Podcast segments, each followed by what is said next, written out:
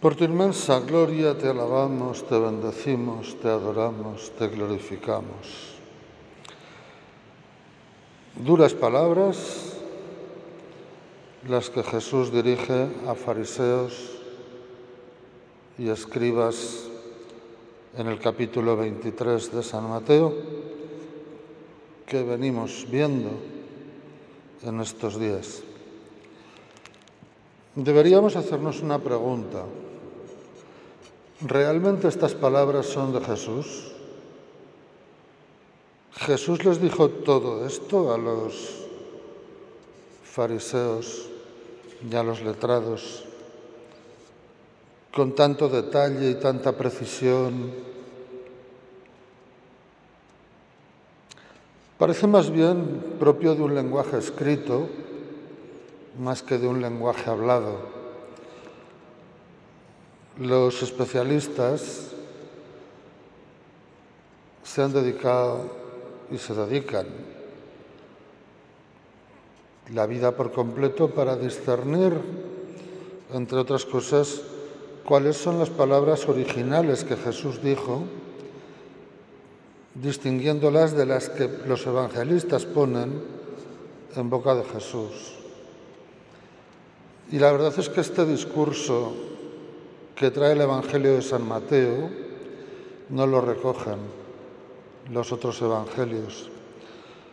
Algo sí, pero con todo este detalle tan conciso, tan concreto y tan extenso, no. Hay que tener en cuenta el momento histórico en el que se da. Recordad que el Evangelio de San Mateo es de la última década del siglo I del año 90 o como mucho el ochenta y tantos. Es decir, ya ha ocurrido la destrucción de Jerusalén del año 70 y ya han expulsado a los cristianos de las sinagogas. Los cristianos empezaron predicando en las sinagogas, pero después de la destrucción de Jerusalén del año 70 los expulsaron por herejes porque estaban cambiando la religión de ellos. Y ellos estaban dolidos por esa expulsión. Se veían ofendidos y se veían dolidos. Así que no sería de extrañar que a San Mateo le doliera especialmente porque Mateo les anunciaba el Evangelio a los judíos y atendía las comunidades de los judíos que se convertían al cristianismo. Así es que Mateo, como nadie, sufriría las consecuencias de no poder predicar en la sinagoga. Con lo cual es muy fácil que San Mateo se extendiera en este asunto y se desahogara y pusiera en labios de Jesús expresiones un tanto exageradas. Que Jesús dijo a los fariseos que son hipócritas, eso seguro. Que se metió con ellos, seguro. Ahora que todo este capítulo 23, todo lo que les dice, frase por frase, Pertenece más bien el estilo al de un lenguaje escrito que al de un lenguaje oral.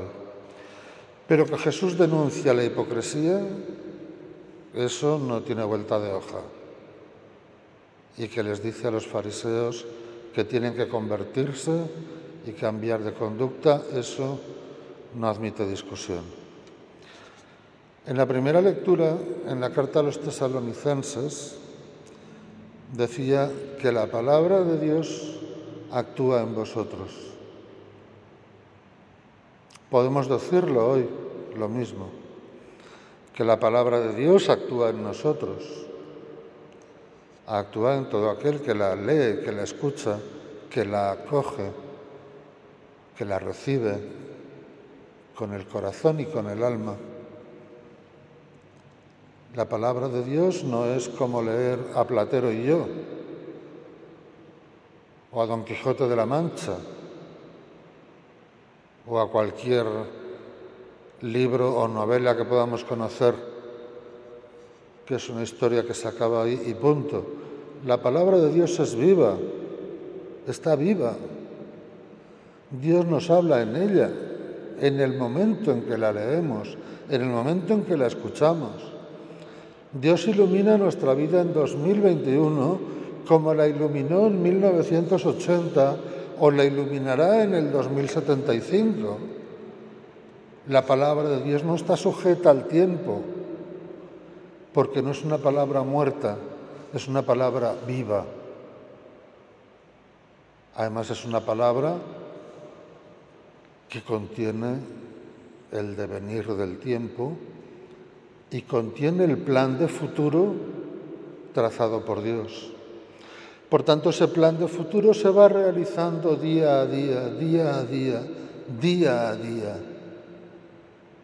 La palabra de Dios es siempre nueva.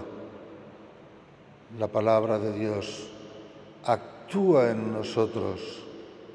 Y un mismo texto, los que somos ya mayorcitos, lo habremos escuchado, leído cientos de veces, cientos de veces pero nuestra situación es diferente cada vez que lo leemos y el Señor nos habla a través de ese pasaje.